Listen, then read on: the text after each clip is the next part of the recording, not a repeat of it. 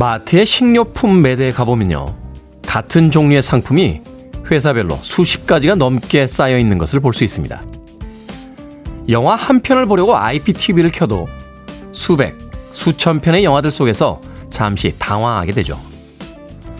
세상에는 먹을거리와 즐길거리가 차고 넘치지만 우리는 종종 길을 잃습니다.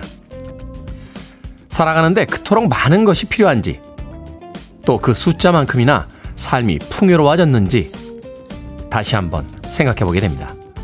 10월 21일 목요일 김태훈의 Freeway 시작합니다.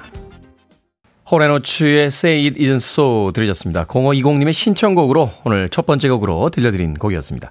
Billboard Kid의 아침 선택 김태훈의 Freeway 저는 클 태 자 쓰는 테디 김태훈입니다. 자 김현숙님 테디 반가워요. 박명근님 테디 good morning이라고 아침 인사 전해 주셨습니다. 고맙습니다. 강숙현님, 테디 good morning입니다. 오늘도 여전히 멋지시군요. 가을 남자 분위기가 오늘은 물씬 풍기네요. 감기 조심하세요. 하셨습니다. 오늘 저한테 가을 남자 분위기가 풍깁니까? 예, 머리 자를 때가 돼가지고 약간 추레한, 추레한 상태에서 작년에 입었던 청자켓을 꺼내 입고 왔는데, 예, 뭘 해도 되는 나이군요. 예, 뭘 해도 되는 상태고. 예, 그럴 때가 있습니다. 뭔가 인생이 술술 잘 풀린다라고 생각했을 때는 별 얘기 아닌 거를 한마디 했는데도 아니 그런 깊은 뜻이 하면서 주변 사람들이 받아줄 때가 있는데 제 인생에도 드디어 봄날이 오고 있는 건가요? 날씨는 추워지는데 기분이 갑자기 좋아지는군요. 강숙현님. 아, 8266님, 오늘은 경찰의 날입니다. 신랑이 경남에서 일하는 7년차 경찰입니다. 오늘도 가족들을 위해서 열일하는 우리 차서방 화이팅! 전국의 모든 경찰분들도 힘내세요 하셨습니다. 아, 오늘이 경찰의 날입니까? 날씨가 추워지고 있는데도 불구하고 또 우리들의 안전을 위해서 열심히 일하는 경찰분들에게 다시 한번 감사의 말씀 드리겠습니다. 8266님께요. 제가 대표로 마트 상품권 보내드릴게요. 맛있는 거 준비하셔서 또 열심히 일하고 돌아오시는 차서방 또 맛있는 거 해주시길 바라겠습니다. 5956님, 테디, 테디의 평상적인 얼굴을 보니 마음이 편해집니다. 오늘도 좋은 방송이요. 라고 하셨습니다. 평상적 얼굴은 뭡니까? 그러면 평상적이지 않은 얼굴도 있었나요? 아, 갈수록 알쏭달쏭한 이야기를 전해주시는 청취자 여러분들입니다. 자, 오늘도 여러분들과 함께 2시간 동안 음악과 이야기 즐겨보도록 하겠습니다. 청취자분들의 참여 기다립니다. 문자번호 샵1061, 짧은 문자는 50원, 긴 문자는 100원, 콩으로는 무료입니다. 여러분은 지금 KBS 2라디오 김태현의 프리웨이 함께하고 계십니다. KBS 2라디오 yeah, 김태현의 프리웨이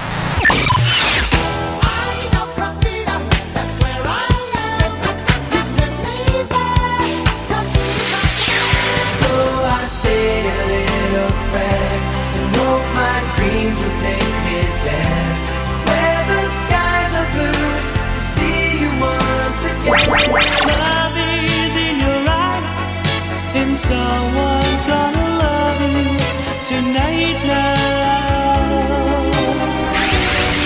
Let it be, let it be, let it be, let it be. Whisper words of wisdom. We don't stop the music. 노래 참 잘하죠. 샤카카나의 Through the Fire 들으셨습니다. Kanye West가 Through the Wire라는 곡을 가지고 어, 리메이크를 해서 어, 새롭게 히트를 시키기로 했던 음, 곡이었습니다. Chaka Khan의 Through the Fire 들으셨습니다.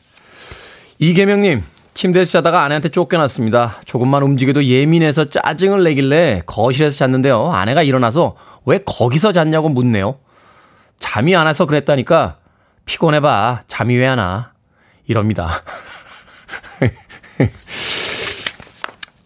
이계명님, 아내분이 뭐가 좀 안 좋으세요, 지금 컨디션이. 예, 이럴 땐요, 아, 거리 유지가 제일 중요합니다. 이럴 때는 뭘 바짝 붙어서 해결하려고 해봐야 연타로 두들겨 맞습니다. 예. 복싱할 때 제가 배운 건데요. 제일 중요한 게 거리 두기입니다. 상대의 펀치가 닿지 않는 정도의 거리에서 계속 주변을 뱅뱅 도시면 되겠습니다. 괜히 섣불리 뭘 잘해보려고 했다가 네, 연타로 맞고 그로기 상태로 가니까 이계명님, 네. 커피 한 잔 보내드릴게요. 아메리카노 한 잔 드시면서 이 가을에 아내 주변에서 적당한 거리 유지하시길 바라겠습니다. 모바일 쿠폰이니까요. 샵 1061로 이름과 아이디 다시 한번 보내주시면 보내드립니다. 짧은 문자 50원, 긴 문자 100원입니다. 유승잘님, 테디 인터넷 중고 거래를 하는데 누가 반말을 하는 거예요. 기분이 상해서 저도 반말로 했죠. 그리고 만나서 물건을 주려고 보니까 외국인이었습니다. 제가 속이 좁았던 것 같아 창피했습니다. 하셨습니다.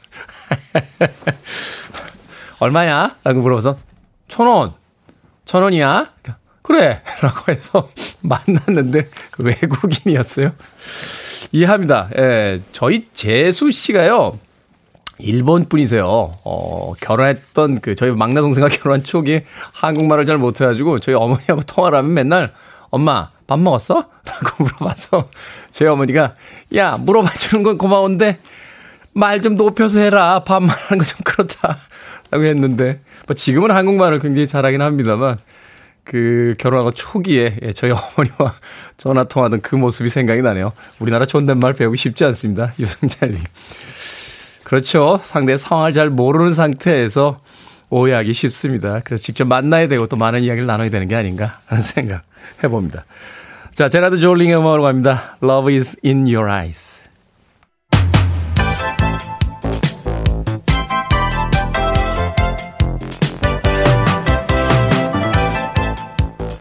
이 시각 뉴스를 깔끔하게 정리해드립니다. 뉴스 브리핑 목요일엔 김수민 시사평론가와 함께합니다. 안녕하세요. 반갑습니다.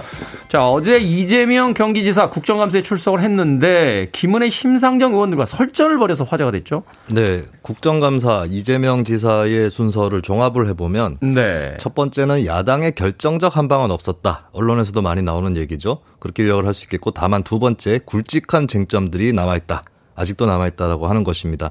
어제 제가 봤을 때 한 세 가지 정도의 쟁점이 남아있는 것처럼 보이는데요. 첫 번째는 초과 이익 환수, 그러니까 화천대유 등이 굉장히 많은 어, 금액을 가져갈 수 있었던 그것을 막을 수 있었던 장치가 왜 들어가 있지 않았느냐 이 네. 부분이었습니다. 김은혜 국민의힘 의원이 특히 집중적으로 질의를 했는데 여기서 일단 얻어낸 이 지사의 답변은 당시의 상황에 대해서 보고받지 않았다 라고 하는 거거든요. 네. 이 부분을 이제 앞으로 좀 더 살펴볼 어, 여지가 있을 것 같고요. 그리고 심상정 의원이 들고 나온 것은 이 지사 측에서 그 사업에서 대장동 사업에서 공공환수를 했던 금액이 민간이 가져간 금액보다 많다. 라고 주장을 해왔는데 아파트 분양까지 합치면 민간 이익이 굉장히 불어나서 공공환수는 뭐 보기에 따라서 뭐 10% 내지는 25%에 불과하다 아. 이런 주장이 있었습니다. 이건 숫자의 차이가 있고 기준의 차이가 있기 때문에 향후에 또 논쟁이 일어날 수 있을 것 같고요. 세 번째는 여러 의원들이 질의를 했던 것인데 어, 이 대장동 의혹의 핵심 키맨 4인방 중 한 명이죠. 유동규 전 성남도시개발공사 본부장 같은 경우는 어떻게 해서 임명되었느냐라고 음. 질문을 했고 이재명 지사는 여기에 대해서 자세히 기억이 나지는 않는다. 뭐 이렇게 답변을 해서 앞으로 또 살펴봐야 될 그런 주제로 남았습니다. 야당 입장에서는 이제 결정적 한 방을 날리진 못했고 이재명 경기지사 입장에서는 해명을 하긴 했습니다만 완전히 해소된 해명은 아니기 때문에 아직까지 불씨는 남아 있다. 그렇습니다. 이렇게 이제 볼 수 있는 상황이군요. 네, 국감 지켜보신 국민들이 여기 뭐 성과가 없지 않느냐라고 할 수 있는데 어쨌든 여기서 오고 갔던 얘기들이 남아 있는 것이고 그것을 토대로 앞으로 판단을 할 수 있는 그런 준거, 증거들이 생겼다라고 보시면 될 것 같습니다. 네. 어제 독도 해상에서 어선 침몰로 실종자가 나왔습니다. 예, 그렇습니다. 어제 오후 2시경 이 사고가 발생을 했고요. 어선이 독도 북동쪽 해역에서 어, 전복되는 사고가 일어났습니다. 현재 한국 해경하고 일본 해상보안청이 공동으로 수색 작업 중에 있고요. 네. 어, 일단 실종된 어, 어부들은 9명인데요. 한국인 3명, 중국인 4명, 인도네시아인 2명. 이렇게 알려지고 있습니다. 아직까지는 수색에 좀 진척이 없는데 어, 조속하게 어, 다시 이분들이 돌아오셨으면 하는 바람입니다. 네. 이 뉴스를 찾다가 바로 그 어제 독도 해상에서의 어선 침몰 사건까지 이제 보게 됐는데 2017년에 남대서양에서 침몰한 화물선 스텔라 데이지호죠. 전체 승무원 중에서 22명이 아직까지 실종 상태로 알려져 있는데요. 당시 외교부의 대응에 문제가 있었다 이런 지적이 나오고 있습니다. 네, 스텔라 데이지호는 2017년 3월 31일에 침몰했는데 공교롭게도 세월호가 인양돼 가지고 목포로 입항하는 같은 날이었습니다. 네. 네. 그런 날에 또 다른 침몰 사고를 한국 사회가 경험을 한 셈인데요. 당시에 24명의 선원이 승선을 해 있었고 그중에 2명만 구조가 됐고 음. 한국인 8명을 포함한 나머지 22명 아직까지도 어, 찾지 못하고 있는 그런 상황입니다. 근데 안타깝게도 이후의 수색 작업도 원활하게 진행되지 못했다라고 하는 것이 드러났는데 세계일보가 김영주 민주당 의원실에게 자료를 받아서 어제 단독 보도를 했는데 이 내용이 어떤 것이냐면 Ocean Infinity라고 하는 수색 회사하고 외교부하고 이메일 등이 오고 가는데 이것을 살펴보니까 양측이 진척은 못 시키고 갈등만 네. 벌이고 있었다라고 하는 겁니다. 갈등 소재도 보면은 일단 처음부터 업체의 장비가 미비한 상태에서 급하게 계약을 했고 보험 문제 때문에 그것도 2개월을 더 허송을 했습니다. 계약한 시점도 사고가 일어난 지 한 1년 9개월 만에 계약을 했던 것인데 또 늦어진 것이죠. 그리고 그 이후에도 해역 위치 정보를 업체에서 요구를 하니까 외교부에서 어 비자 신청이라든지 이런 것들을 위한 정보부터 그쪽에서 먼저 내놔라. 이런 식으로 실랑이를 벌인 적도 있고 음. 또 출항 날짜를 두고도 업체에서는 선박 건조 이런 준비들이 필요하다라고 하니까 외교부에서는 언론과 국민이 기다린다라면서 재촉했던 예, 그런 흔적도 발견이 됐습니다. 또 유해 수습에 대해서도 업체에서는 이거 계약 내용이 없다라고 반발을 하고 외교부에서는 그러면 잔금 90%는 치르지 않겠다. 이런 식으로 갈등만 오고 가고 결국에 아직까지도 당시 실종자들을 찾고 있지 못한 예, 그런 상황이라는 것을 확인할 수 있었습니다.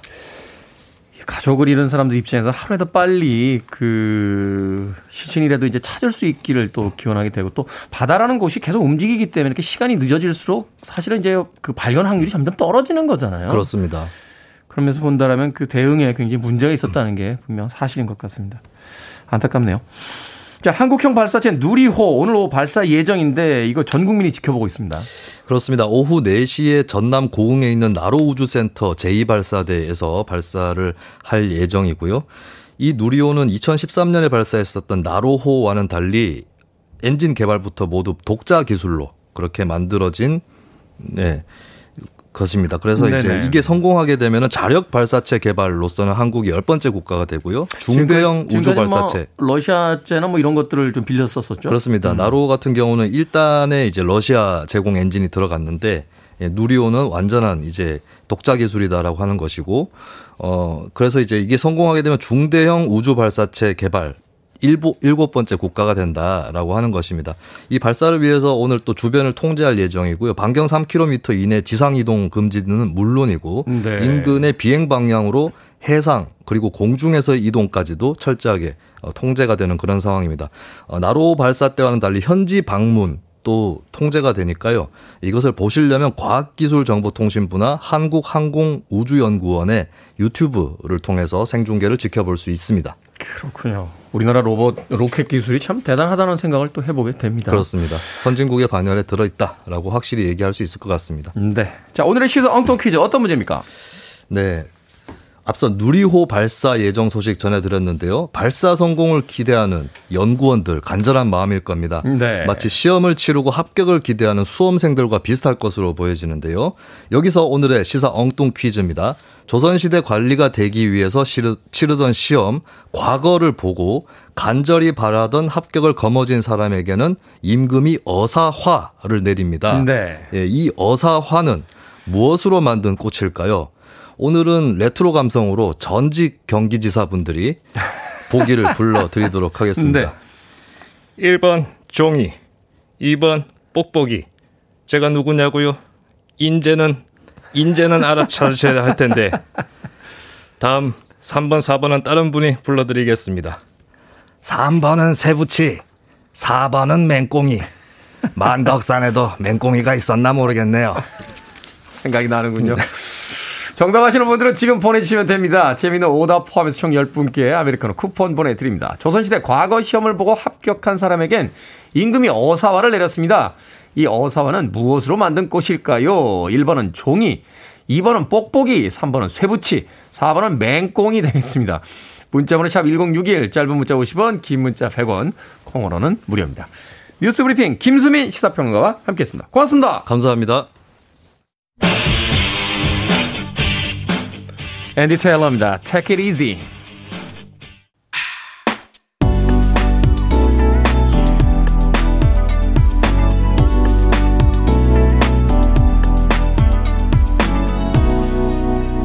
김태훈의 Freeway. 마음을 편하게 만들어주는 곡이었죠. 더 제츠의 Make It Real 들으셨습니다. 자, 오늘의 시사 엉뚱 퀴즈. 과거 시험에 합격한 사람에게 임금이 내린 어사화는 무엇으로 만든 꽃이었을까요? 정답은 1번 종이였습니다. 저는 지금까지 진짜 꽃인 줄 알았는데 종이로 만든 꽃이었군요. 자, 2403님 1번 종입니다. 뉴스 보는 시간인데 뉴스보다 재미있고 알아가는 게 많네요. 차 안에서 주파수 돌리다 맞추길 잘한 것 같습니다. 하셨고요. 5005님께서는 1번 종입니다. 야간 근무 끝나고 통근 버스 안이에요. 다들 게임하고 자고 있는데 저는 Freeway 들어요. 너무 좋은 이야기 많이 해주셔서 편해지는 시간입니다. 하셨습니다. 또 김태환님 1번 종이 성대모사를 너무 완벽하게 하시네요. 하셨습니다. 목요일에 오시는 김수민 시사평론가. 네, 시사평론도 날카롭게 하십니다만 성대모사 굉장히 재미있게 해주시죠. 귀에 쏙쏙 들어오는 그런 시사평론이었습니다. 자, 지금 소개해드린 분들 포함해서요. 총 10분에게 에, 저희가 아메리카노 쿠폰 보내드립니다. 당첨자 명단은 김태훈의 Freeway 홈페이지에서 확인할 수 있습니다. 콩으로 당첨이 되신 분들 방송 중에 이름과 아이디 문자 보내주시면 모바일 쿠폰 보내드리겠습니다. 문자 번호는 샵 1061, 짧은 문자는 50원, 긴 문자는 100원입니다. 자, 125님, 아내 42번째 생일입니다. 매번 아이들이 알려줘서 알았는데, 이번 생일은 제가 알아서 챙겨주려고요. 잡채하려는데 어렵네요. 불안해지는데요. 잡채 쉽지 않은데요, 이거. 재료의 양이 일단 많아지면 이거 요리가 쉽지 않습니다. 125님. 아, 뭔가 제가 불안해지는 건 이건 뭐죠? 괜히 생일 때 뭔가 해보려고 하시다가 아내에게 뭐라고 한마디 또 들으시는 거 아닌지, 예, 조마조마합니다. 조마조마. 아, 편의점 상품권 하나 보내드릴게요. 일단 안전장치가 있어야 되지 않겠습니까? 잡채에 대한 아내 반응이 별로 좋지 않을 때 슬며시 내려놓으시면 되겠습니다. 아, 뭔가 사람이 인생을 살면서요, 어, 비상대책은 하나쯤 가지고 있어야, 그래야 인생이 평화롭습니다. 125님. 어찌됐건 아내의 42번째 생일, 저도 축하한다고 꼭 전해주시길 바랍니다. 자, 많은 분들께서 신청하셨네요. 1847님, 1452님, 1004님, 2165님, 1338님, 0936님, 정경환님, 무도사 배추도사님께서 신청하신 곡입니다. Westlife, My Love.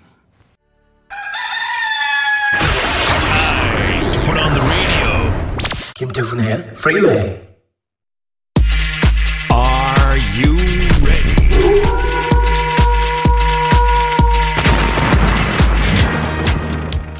송진호님께서요, 평소 쓸데없이 생각이 많은 편인데 듣고 많이 배웁니다. 하셨습니다. Simple is best. 결정을 해드릴게. 신세계 상담소.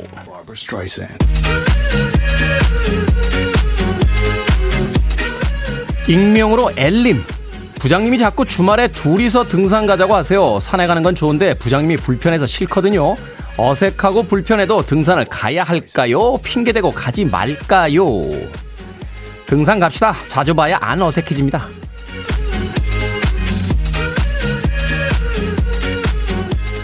베이노님, 아빠 믿고 최대한 늦게 일어나는 중딩 아들 학교까지 데려다 주지 말까요? 아님 계속 데려다 줄까요?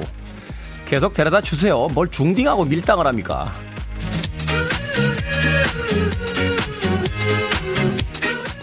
장우진님, 친구에게 지갑을 선물해 주려고 하는데요. 지갑 속에 만 원 넣어줄까요? 5만 원 넣어줄까요? 만 원만 넣어주세요. 친구잖아요. 용돈 주는 조카가 아니라.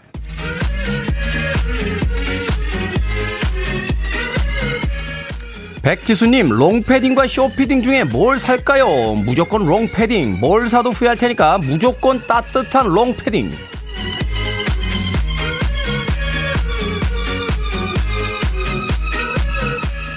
고민 소개된 네 분에게 선물 보내드립니다. 쉴 새 없이 나타나는 고민들 저에게 보내주시면 최선을 다해 답을 해드릴게요. 문자번호 샵 1061, 짧은 문자 50원, 긴 문자 100원, 콩은 무료입니다.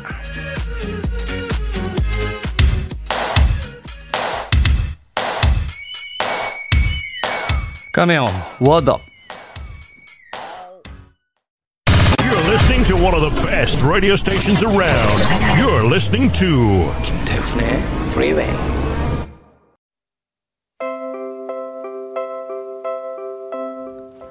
Billboard Kid의 아침 선택 KBS 2 라디오 김태훈의 Freeway 함께하고 계십니다.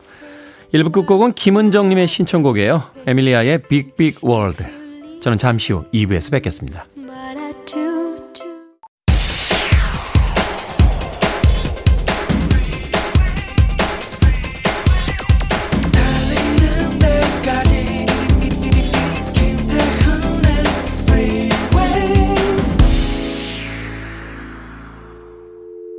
Your arms around me. I need to feel your touch.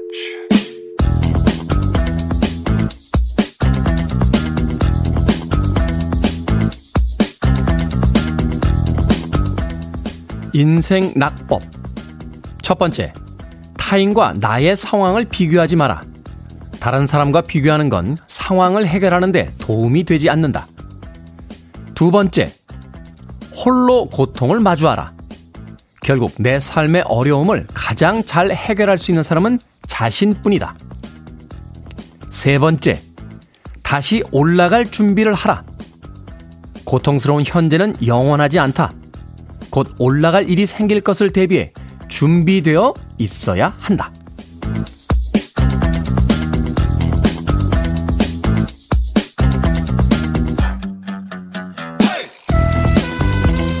뭐든 읽어주는 남자. 오늘은 청취자 김세롬님이 홈페이지에 남겨주신 인생 낙법이란 글을 읽어드렸습니다. 유도를 배울 때 상대를 맺히는 법보다 잘 넘어지는 법부터 배우죠.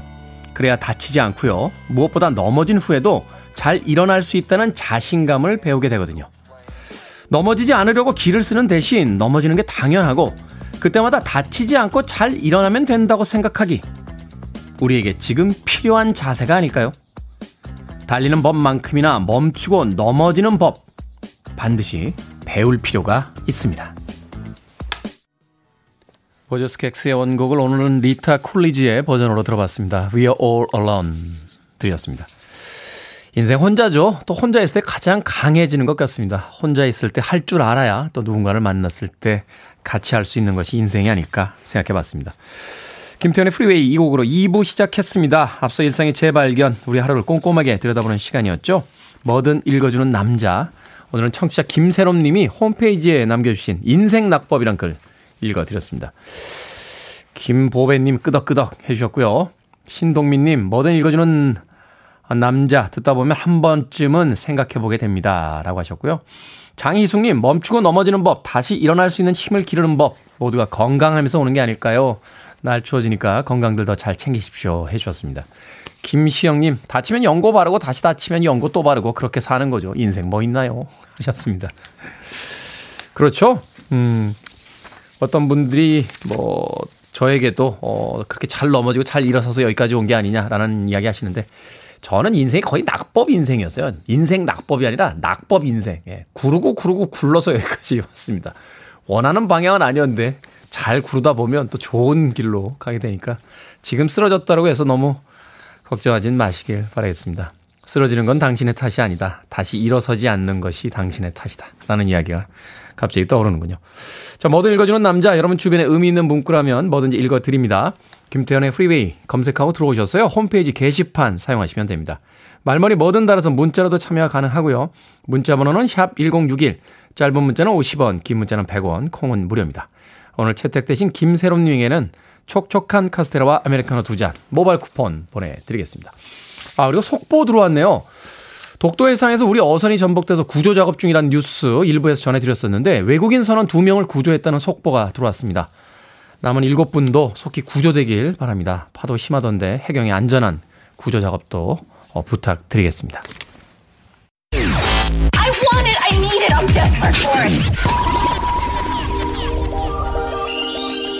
Okay, let's do it. 김태훈의 Freeway.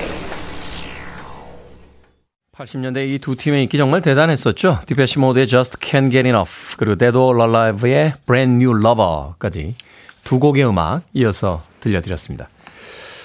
어, 소다미님 오늘 우연히 이 방송으로 넘어졌습니다. 근데 김태훈님이 DJ시라니 잘 넘어졌네요. 반가워요. 라고 하셨습니다. 라디오에서 채널 바꾸기 쉽지 않거든요. 사실은 늘 익숙하게. 최근에 이제 저도 라디오를 차 안에서 많이 듣는데 이 주파수를 왜 1, 2, 3, 4, 5 이렇게 지정을 해 놓잖아요. 그렇다 보면은 다른 주파수에 가서 방송 듣기가 쉽지가 않은데 어떤 계기로 또 우연히 넘어지셨는지 궁금합니다. 오늘따라 이 Freeway 듣는다는 우연히 Freeway 듣게 됐다는 분들이 많으시던데 부산인데 듣던 방송 안 나와서 다른 채널 돌리다 듣고 계시다는 0101님 계시고요. 편의점에서 도시락 먹다가 우연히 듣고 계시다는 4586님도 계십니다. 모두 반갑습니다. 새로 오신 분들인데 소다민님, 또 0101님, 4586님 세 분에게 커피와 조각 케이크 세트 보내드리겠습니다. 앞으로도 저희들의 부흥을 위해서 많은 분들에게 포교 활동 부탁드리도록 하겠습니다. 네. 인생이라는 게 그래요. 그렇게 우연한 기회로 우연을 가장한 필연이 돼가는 거겠죠. 김경아님, 제가 일하는 게 안정적이지 않아서 믿음이 안 간다고 여자친구가 떠났습니다. 그렇게 이별 이유를 딱 말하니 잡을 수가 없더라고요. 많이 사랑하는데 마음이 아픕니다. 하셨습니다. 그렇게 이별의 이유를 딱 이야기하고 떠났어요. 네, 마음이 아프죠. 사랑했던 사람이 떠나게 되면. 항상 드리는 이야기입니다만, 사랑했던 사람이 떠나면 마음이 아파야 돼요. 어, 그래야 그 사람과 함께 했던 몇 달 혹은 몇 년 동안의 인생이 좋았다라는 것을 어, 이야기해 줄 테니까. 누군가가 떠났는데 하나도 안 아프면 시간을 낭비한 것밖에 더 됩니까? 그 아픔도 결국은 사랑의 예, 유한한 삶 속의 사랑이 하나의 세트가 아닐까 하는 생각이 듭니다. 떠났다면 그냥 기억이에요. 어, 사랑은 이미 지나간 거죠. 사랑은 언제나 앞날에 있습니다. 김경환님 힘내시길 바라겠습니다. 역시 실현당했을 땐 치킨 아니겠습니까? 치킨 한 마리 보내드립니다. 치맥하시면서 그래 떠나간 건 사랑이 아닌 기억이고 사랑은 언제나 앞날에 있다라고 스스로에게 응원의 메시지 보내시길 바라겠습니다. 아, 김경환님 콩으로 오셨는데요. 샵 1061로 다시 한번 이름과 아이디 보내주시면 짧은, 어, 저희들이 모바일 쿠폰 보내드립니다. 짧은 문자 50원, 긴 문자 100원입니다. 네. 음악 듣습니다. 2939님의 신청곡, 유리스믹스, Sweet Dreams.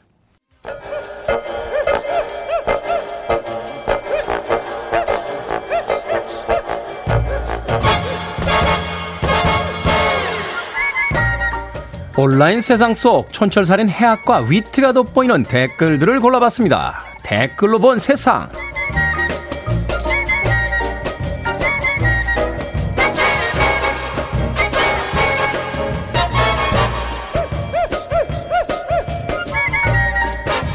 첫 번째 댓글로 본 세상. 전세가 최악의 물류 대란으로 난리를 겪고 있습니다. 영국에선 휘발유를 구하기 위해 주유소마다 몸싸움이 벌어지고요. 미국 항구엔 컨테이너 수백만 개가 쌓여 있다는군요. 크리스마스 선물을 주고 싶다면 오늘 당장 주문해야 한다는 말까지 나오고 있답니다. 바이든 정부는 항만을 24시간 가동하는 비상작전을 선포하기도 했는데요. 여기에 달린 댓글들입니다. 땅땅 원호님, 산타 할아버지가 선물 주시는 거 아닌가요? 기대하고 있었는데. 성우님, 크리스마스 선물이 문제가 아니라 생필품과 통조림 사둬야겠네요. 전 지구가 난립니다. 중국은 석탄을 구하지 못해 난리고요. 유럽은 휘발유가 없어 난리고 전 세계가 이러니까 곧 우리에게도 영향이 있겠죠. 아, 올해 안엔 주식 오르긴 글렀구나.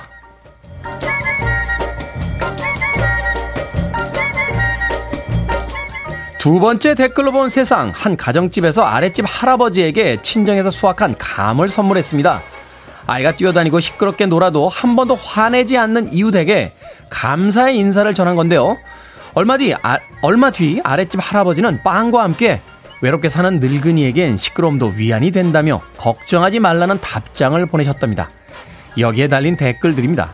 LJ님, 참을 수 없는 소음도 참을 수 있는 소음도 윗집의 태도와 내 마음에서 비롯되더라고요.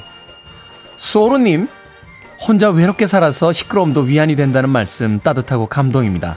아이와 함께 가끔 찾아뵙는 것도 좋겠네요. 아이들 시끄럽죠? 층간 소음에 놀이터에서 올라오는 장난소리에 그래도 우리가 좀 참아줘야 하지 않을까요? 우리가 참고 견뎌줘야 아이들이 또 태어나고요. 자라고 크고 어른이 되지 않겠습니까?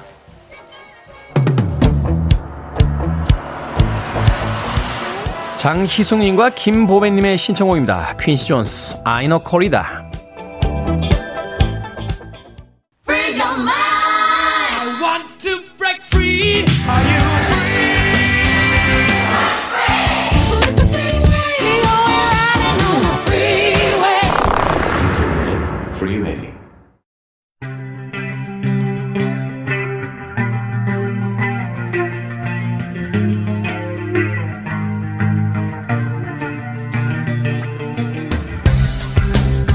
21세기의 키워드로 우리의 역사를 살펴보는 시간입니다. 역사 대자뷰. 오늘도 공간역사연구소 박광일 소장님 나오셨습니다. 안녕하세요. 안녕하세요. 최근에 이 뉴스에 오르내리는 그 여러 사연들 중에 이 뉴스 유독 눈에 띕니다. 김포 장릉 인근에 짓고 있는 아파트가 논란인데 네. 문화재청은 왕릉 경관을 가린다는 이유로 공사 중단을 명령을 했고요. 입주 예정자들은 뭐 당연히 도 반발을 하고 있는데 정확히 어떤 문제입니까? 그러니까 문화재청에서 지금 이제 문제를 제기한 부분은요, 어, 장릉 반경 500m 안을 이제 역사 문화 환경 보존 지역이라고 해서 이 지역에는 높이 20m 이상의 건축물을 지을 경우 개별로 심의를 받도록 되어 있습니다. 네. 그런데 이 심의를 받지 않고 건물을 짓게 되면서 결국은 문화재법, 문화재보호법을 이제 위반했다고 보고 있는 거고요. 이제 그 대상은 이제 인천 서구청, 그 다음에 이제 건설사 이렇게 보고 있는데요. 어, 말씀하셨던 이 장릉은 현재 사, 사적 202호이기도 하지만 한편으로는 이제 세계 유산 조선 왕릉 가운데 하나라는 점에서 이제 많은 사람들이 조금 우려를 하고 있습니다. 음. 무엇보다도 어, 조선 왕릉이 가지고 있는 의미를 유네스코에서 평가를 할때 어, 유교 문화의 맥락에서 어, 독특하고 의미 있는 장례 전통을 가지고 있다. 그래서 풍수지리의 원리를 적용하여 자연 경관을 유지하는 것이 조선 왕릉의 특징 가운데 하나다라고 얘기를 하고 있는데요. 네. 실제로 이 김포의 장릉은 이제 원종의 무덤이거든요. 원종. 그래서 원종은 이제 인조의 아버지로 추존된 왕인데요. 그 건너편에 파주의 장릉이 인조의 무덤입니다. 아. 그러니까 처음부터 왕릉을 조성할 때 서로 두 왕릉이 마주보게. 마주보고 그다음에 그 중간에 이제 계양산이 이어지도록 하는 그런 어떤 구조를 가지고 있었는데 아파트 그럼 그 가운데로 들어오는 겁니까? 그렇습니다. 이제 그래서 실제로 이제 그 부분이 이제 세계 유산으로서 가치를 훼손할 가능성이 있다. 그리고 이제 얼마 전에 이제 그 국감장에서 문화재 청장의 어떤 어 발언에 따르면은 어, 자칫하면은 이 하나로 인해서 다른 조선왕릉 사십기도 어, 문화유산에서 해지되는 상황을 완전히 배제할 수는 없다라고 얘기를 했다는 점에서 그런 면에서 이제 이게 조금 문제. 그 다음에 이제 뉴스에 오르내리고 있다라고 보시면 될 것 같습니다. 유네스코 세계문화유산도 그 한 번 지정됐다고 영원히 가는 게 아니잖아요. 그렇습니다. 뭐 그래서 해외 사례도 보면 이렇게 갑자기 취소되고 뭐 경관이 바뀌면은 그 해지가. 해지가 되는 네. 그런 경우도 있는. 근데 이제 하나 궁금한 게 이게 대규모 아파트 공사가 진행이 되는데 이런 사항을 몰랐단 말입니까? 어, 그래서 사실은 관련 업무를 보고 있는 분들은 조금 당황스럽다라는 표현을 합니다. 네. 대표적으로 서울 같은 경우는 지상의 건물을 지을 경우는 문제가 없지만 그때는 이제 고도만 보게 되지만 서울은 지하로 건물을 짓게 되면 무조건 문화재 검사를 합니다. 지하로 짓게 되면 높이하고 상관없이 아... 땅을 파는 순간. 네. 그러니까 이제 어 아니 근데 건물을 올리려면 땅을 파야죠 당연히. 그러니까 이제 건 그런데 이제 건축과 관련한 공무원들이 가장 신경을 쓰는 게 바로 문화재 부분이거든요. 네. 그러니까 이제 그 부분을 염두에 두지 않았다라는 것이 사실은 이게 누락인지 때에 따라서는 고의적인 무신지 굉장히 좀 의심스럽다. 그다음에 좀 그러네요. 걱정이 된다. 이렇게 이제 평가를 하는 부분이 있는 거죠. 일단 밀어붙여 놓으면 어떻게 되겠지라고 생각했던 건 아닌가. 이제 그런 부분도 배제할 수 없다라는 게 이제 많은 분들의 시선이기도 합니다. 상식적으로 이해가 잘 안 가는 부분인데. 네. 자 무덤과 건축 건축물 주변 자연물이 이제 조화를 이루는 게 이제 조선 왕조의 특징이자 이제 특별함이라고 지금 이야기를 네네네. 하셨거든요. 유네스코 세계문화유산에 등록된 이유가 있을 텐데 앞서 이야기하신 거에 조금 더 첨언해서 네. 설명을 해주신다면. 어 조선 왕릉은 이제 모두 42기가 완벽하게 남아 있습니다. 그리고 이제 남한에 있는 40기가 세계 유산으로 이제 모두 지정이 되어 있는데요. 어, 그 배경 가운데 하나는 519년 동안 조선 왕조가 유지되는 동안 조선 왕릉이 모두 동일한 모습을 가지고 있다. 특히 이제 풍수지리의 원리, 그다음에 세속적 영역과 경건한 구역, 그러니까 신성 영역이 잘 구분되어 있는 이런 부분들은 보편적 탁월한 가치 이런 음. 것들을 보여주고 있다라고 하는데요. 더 나아가서 그 왕릉의 어떤 환경, 배치, 구성이 한 번만 보더라도 금방 이해가 된다는 어떤 완전성. 그 다음에 완결성, 완전성을 그러니까 말하자면 영화나 이제 뭐책 이런 거할때 얘기하는 이제 작품성이 이제 그렇습니다. 있다. 오. 그리고 이제 조선 왕릉이 흥미롭게도 굉장히 도시에 가까운데도 도시 건물을 볼 수 없다라는 점이 이게 굉장히 중요한 의미로 이제 평가를 받았고요. 그 공간에 딱 들어가면 마치 그 안에 있는 것처럼 도시가 안, 안, 없고 조선시대로 간 것 같은. 네, 숲이나 자연만 볼 수가 있는 그런 상황이고요. 그리고 이제 몇몇 곳이 약간의 문제가 있었지만 복원이 이루어졌다는 점에서 옛 모습을 찾아가려고 하는 진정성도 가지고 있다. 특히 조선 왕릉이라고 하는 게 능침 영역을 포함해서 이제 숲까지 포함하고 있는 부분이라는 점에서 그래서 네. 유네스코의 평가와 조선 왕실에 생각했던 어떤 왕릉의 영역이라고 하는 것들이 어느 정도 이제 서로 일치하는 부분들이 있다라고 보시면 이제 그 유네스코 유산의 세계 유산의 가치를 짐작하실 수 있을 것 같습니다. 그 얘기까지 듣고 나니까 좀더 의심되는데요. 이거 분양할 때 그렇게 이야기하지 않았겠습니까? 왕릉 뷰라고. 그런 부분도 없지 않아 있을 것 같습니다. 그러니까요. 네, 약간 네. 좀 뭐가 석연치가 않은데.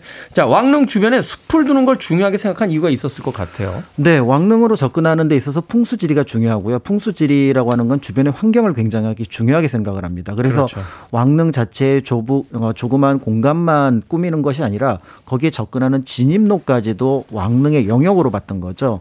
그래서 이제 나중에 이제 그 어, 왕릉으로 평가를 받지만 당시는 이제 세자의 무덤이었던 사도세자의 무덤에 대해서 이제 정조는 이 아버지의 공간을 굉장히 꾸며서 어 1797년에는 이제 실록에 정확하게 기록이 남아 있는데 5만 4,794그루의 나무를 심었다. 음. 근데 이게 한 번이 아니라 이런 정도의 비율로 여러 번 나무를 심었었거든요. 어, 그러니까 이미 5만 그루 이상의 나무를 심었다. 그렇습니다. 그러니까 더 나아가서 그 식재하는 품목도 굉장히 그러니까 그 종목도 굉장히 정리를 하는데 가까운 쪽은 소나무, 그다음에 멀리는 참나무를 심는데요. 네. 그 참나무가 이제 백성들이 필요할 때 구황작물로 쓸 수 있는 도토리나 상수리가 있기 때문에 음. 이제 이런 것들도 필요하다라는 점을 볼 수가 있고요. 그래서 하늘에서 보면은 기본적으로 숲의 바다 안에 어, 능침 영역이라고 하는 예를 들어 이제 정자각이 아. 있고 능침 영역이 있는 그 부분만 잔디로 되어 있거든요. 네. 그러니까 이게 마치 외국 사람들이 보면은 어, 정원 같아. 어, 그러니까 어, 영원히 머무는 신의 정원. 이라는 표현을 조선 왕릉에 적용을 해서 표현을 하고 있습니다. 예전에 이제 주변에 좀 살림이 더 울창했을 때는 약간 비밀의 숲처럼 그렇습니다. 숲을 지나서 딱 들어가면 갑자기 숲 한가운데 정원이 나오는 것처럼 개방된 공간이 확 나오면서 어떤 신성함을 부여하는 어. 그런 의미를 포함해서 이제 조선 왕릉의 영역을 조성을 했던 거죠. 인공적이긴 합니다만 자연적인 미를 가지고 그 나무의 종류를 가지고도 또 지역을 나누고 네, 그렇습니다. 섹션을 네. 구분한 어떤 어, 대단하네요. 자, 일제 강점기 도시 개발 뭐 지금까지 굉장히 많은 어떤 역사적인 변곡점들이 있었는데 그때도 이 왕릉 훼손 위기에 좀 놓이지 않았겠습니까? 맞습니다. 그래서 실제로 이제 유네스코에서도 조선 왕릉을 조사를 할 때 어 굉장히 이제 다양하게 여러 영역의 조선 왕릉들이 잘 남아 있는데 몇몇 지역은 안타깝게도 이미 우리가 이제 손을 댈 수 없는 상황으로 훼손이 되었고 다만 그거를 복원하기 위해서 많은 노력을 기울였다라고 얘기를 하고 있는데 대표적인 게 강남에 있는 선정릉입니다. 선정릉이요? 네, 선정릉이 이제 그 성종과 정연왕후 그다음에 중종의 무덤을 가리키는데요. 그러니까 선릉과 정릉을 합쳐서 부르는 말인데 이 왕릉은 실제로 능침 부분만 남아 있고 숲이 거의 남아 있지 않는 다행히 선릉과 정릉 사이에 숲만 남아 있지 그 옆이 뻥 뚫려 있어서 사실은 찻길로 이렇게 지나가다 보면은 바로 성종의 무덤이나 중종의 무덤을 볼 수가 있는 정도가 됐거든요. 그렇죠. 그런데 어, 이 정도가 아니라 실제로 조선 왕릉 전체를 보게 되면 잘 남아 있다고 하는 윤건릉 같은 경우도 원래 영역의 10% 정도밖에 안 됩니다. 아. 그러니까 이제 개발에 의해서 도로가 놓이고 또 민간의 어떤 집들이 들어오고 하면서 이런 부분들이 이제 침식이 됐는데 유네스코에서 이제 선정릉을 이제 그 꼭 언급한 이유는 바로 뭐냐면 이 상황은 우리가 보더라도 지금 현재는 어쩔 수가 없을 것 같다. 네. 다만 이런 상황을 염두에 두고 다른 왕릉이 이렇게 되지 않도록 좀 유의했으면 좋겠다라는 의미로 그 부분을 콕 집어서 언급을 한 부분이 있었던 거죠. 그렇군요. 예전에 누가 이태리 여행 갔다 와서 그런 얘기 하더라고요. 건축 허가밖에 제일 힘든 나라가 바로 그 이태리인데. 근데 상대적으로 또 그런 건축 어려운 건축 허가 때문에 보존되고 있는 그 문화유산들이 후손들에게 음. 그 대대손손 어선 먹거리로서의 역할도 충분히 해주고 있다. 관광도시로서의. 네. 지금 당장의 어떤 그 소수의 어떤 편익이 또 여러 가지 문제와 복잡하게 얽혀 있는 듯한 그런 생각이 드는군요. 음악 한 곡 듣겠습니다. 7444님과 1876님, 김효조님이 신청하셨는데요. 바로 이 상황에 잘 어울리는 음악이 아닌가 하는 생각이 드는군요. The Beatles, Let It Be. 최근에 피터 잭슨 감독의 이 비틀즈에 대한 다큐멘터리가 공개된다고 해서 음악 팬들이 굉장히 열광하고 있었는데요. 오늘 비틀스의 음악 한 곡 듣고 왔습니다. The Beatles의 Let It Be 들이었습니다. 자, Billboard Kid의 아침 선택, KBS 2라디오, 김태훈의 프리웨이, 역사 데자뷰, 목요일, 박광일 소장님과 함께하고 있습니다. 자, 앞서 선정릉이 축소된 안타까운 사례 소개를 해 주셨는데 조선 왕릉이 훼손된 사례 뭐 끝도 없이 있죠. 어, 조선 왕릉이 훼손된 사례를 사실은 딱 두 건만 선정릉과 이 왕릉에 대해서만 유네스코가 이제 약간 언급을 하고 넘어갔는데요. 네. 바로 성북구 석관동에 있는 의릉입니다. 의릉. 네, 경종과 이제 선의왕후의 이제 무덤인데요. 어, 이 무덤을 가서 이제 제가 말씀드리는 내용을 듣고 혹시 찾아보시는 분은 어, 이상하다? 잘 남아 있는데? 특별히 훼손된 것은 없는데 이렇게 생각을 하실 것 같은데요. 음. 사실은 이 모습은 복원된 모습이고 얼마 전까지만 하더라도 전혀 다른 모습이었고 심지어는 1970년대에는 이 근처에 들어가지도 못했습니다. 왕릉 근처에? 네, 바로 여기에 중앙정보부가 있었기 때문이죠. 아. 나는 새도 떨어뜨린다고 했던 바로 그 중앙정보부. 그렇습니다. 근데 보통 중앙정보부 하면은 남산을 떠올리지 않습니까? 예전에 그 우스갯소리로 어디서 오셨습니까? 그러면 남산 쪽으로 이렇게 쳐다보면서 저기서 왔습니다. 이러면은 다 통과가 되던 시기도 그쵸, 그쵸. 있었다고 하던데. 네, 그래서 얼마 전에 나온 영화도 뭐 남산의 부장 뭐 이런 식으로 네, 이름을 네. 붙이기도 했는데요. 사실은 이제 1962년에 처음에 어 중앙정보부가 어 생길 때는 중심지가 지금 말씀드렸던 석관동이었습니다. 음. 이제 보통 그 정문으로 들어가려면 이문동 쪽으로 지나가야 되기 때문에 보통 이문동 청사 라고 더 많이 알려져 있는 곳인데요. 아, 그 김종필 중앙정보부장 시절이 바로 여기서 시작이 네, 처음에 이제 시작을 여기서 했던 거고요. 네.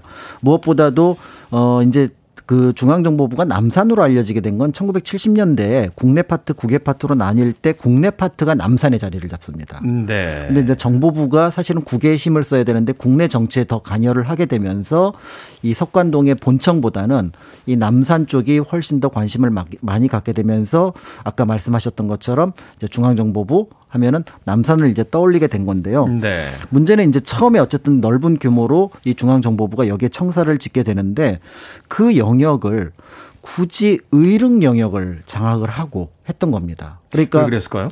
서울에서 넓은 공간을 가지고 있고 그 다음에 비교적 풍광도 좋고 접근도 좋은 곳. 음. 그게 왕릉이었던 거예요. 네. 그러니까 지금으로서는 상상도 할 수 없는 영역인데 여기에 이제 건물을 짓고 그다음에 운동장을 짓고 또 강당도 짓고 그래서 실제로 어 예전에 이제 모습들을 여기 사진을 찍어 놓은 걸 보면은 왕릉 앞에 그러니까 이제 정자각이라고 이제 제례를 지내는 그 공간 앞에 연못을 파고 네. 그 연못을 가로지르는 다리를 놓고 이렇게 그러니까 말 그대로 어 왕릉을 하나의 정원 공간처럼 그러니까 음. 시내 정원인데 정보부의 정원이 된 그 공간이 바로 이제 의릉이었던 거죠. 그러니까 모두의 문화재가 아니라 어떤 특정 기관이 독점한 그냥 그렇죠. 더 나아가서 이제 아까 말씀드렸던 1970년대에는 이 공간은 중앙정보부가 있는 곳이니 일반인은 아예 접근 자체가 불가능해서 사실은 전문가가 아니라면은 그러니까 왕릉에 관련된 내용을 알고 있는 분이 아니라면 저게 뭐가 있는지도 모르는 음. 그런 상황으로 의릉이 이제 한동안 남아 있게 되었다가 이제 중앙정보부가 이제 이전을 하게 됩니다. 이전을 하게 되면서 이제 그 원모습이 이제 보여지게 됐는데요. 사실 이제 그 건물 중에 상당 부분을 지금 이제 한예종이 한예종, 이제 쓰기도 했었다가 이제 그것도 일부 이제 옮겨가고 있고 음. 칠사 남북 공동 성명을 이제 발표했던 강당 도 역시 이 석관동 청사에 있었던 강당이었는데 그 강당은 이제 등록 문화재로 돼서 지금 현재는 의론과 함께 이제 살펴볼 수 있게 그렇게 되었던 거죠. 그렇군요. 아직까지 완전한 복원이 이루어진 건 아니고. 어, 거의 이제 복원이 이루어졌는데 사실은 이 건물까지 없앴느냐라는 문제에 대해서는 약간 논의가 있었던 것 같고요. 사실 어떻게 생각해 보면 그게 애매한 게요. 네. 그 원래 왕릉을 없애서 이제 70년대 그걸 만들었는데 60년대 60년대 그걸 만들었는데 그게 또 이제 시간이 지나가게 되면 그것도 역사의 또 어떤 건물이 되는 거잖아요. 그렇죠. 그래서 이 석관동 청사에 딸려 있는 이 그 중앙정보부 강당 같은 경우가 7사 남북 공동 성명을 이우락 부장이 발표했던 현장입니다. 나름 역사적인 공간인데요. 네, 그러면. 그래서 실제로 여기가 이제 현대사를 살펴보기 위해서는 굉장히 중요한 공간이라는 점에서 이제 이게 등록 문화재로 지정이 되어 있고요. 음. 그래서 지금은 이제 복원을 어떻게 했냐면은 어 정자각 앞으로 그러니까 이른바 그 왕릉에 들어갈 때 입구 정도 그러니까 우리가 설 설릉 들어가는 그 느낌 정도로 지금 복원이 되어 있습니다. 그래서 네. 아까 말씀드렸던 것처럼 이제 설릉에 익숙하거나 좀 도심에 조금 좁은 영역을 가지고 있는 왕릉에 익숙하신 분들은 이 공간이 어, 특별히 다르지 않다라고 느껴지지만 이제 어, 중앙정보부 이전과 그다음에 이제 발굴, 복원 이런 것들을 통해서 지금의 모습을 이제 만들어졌다고 볼 수가 있고요. 그래서 이제 유네스코에서도 여기를 선정론과 더불어서 조금은 우리가 경계의 대상으로 삼아야 될 왕릉 중에 하나다라고 언급을 했습니다. 그리고 이제 사실은 더 나아가서 이제 이런 문제를 볼 때 만약에 이게 이제 문화재청장이 얘기했던 것처럼 세계 유산에서 등재가 해제가 된다면 이제 네. 국내 문화재 어떤 역사에 관련해서도 큰 사건이 될 수 있지만 그렇죠. 사실은 지금 한국이 소프트 파워가 굉장히 강한 나라로 규모에 비해서 이제 알려지게 됐는데 자신의 역사에 대해서 이렇게 잘 지키지 못한다면 그 파장이 어떤 효과를 갖고 올지 어떤 악영향을 끼칠지는 사실은 짐작하기 어렵다는 점에서 굉장히 이제 조심스러운 부분이기도 합니다. 컨텐츠의 시대잖아요. 문화유산도 우리의 가장 그 자랑스러운 컨텐츠인데 네. 그것을 어떻게든 복원하고 잘 지켜내야겠다 하는 생각 다시 한번 해보게 됩니다. 역사대자뷰 오늘은 김포 장릉 아파트 사례를 통해 조선왕래의 특별함을 알아봤습니다. 공간역사연구소 박광일 소장님과 함께했습니다. 고맙습니다. 감사합니다.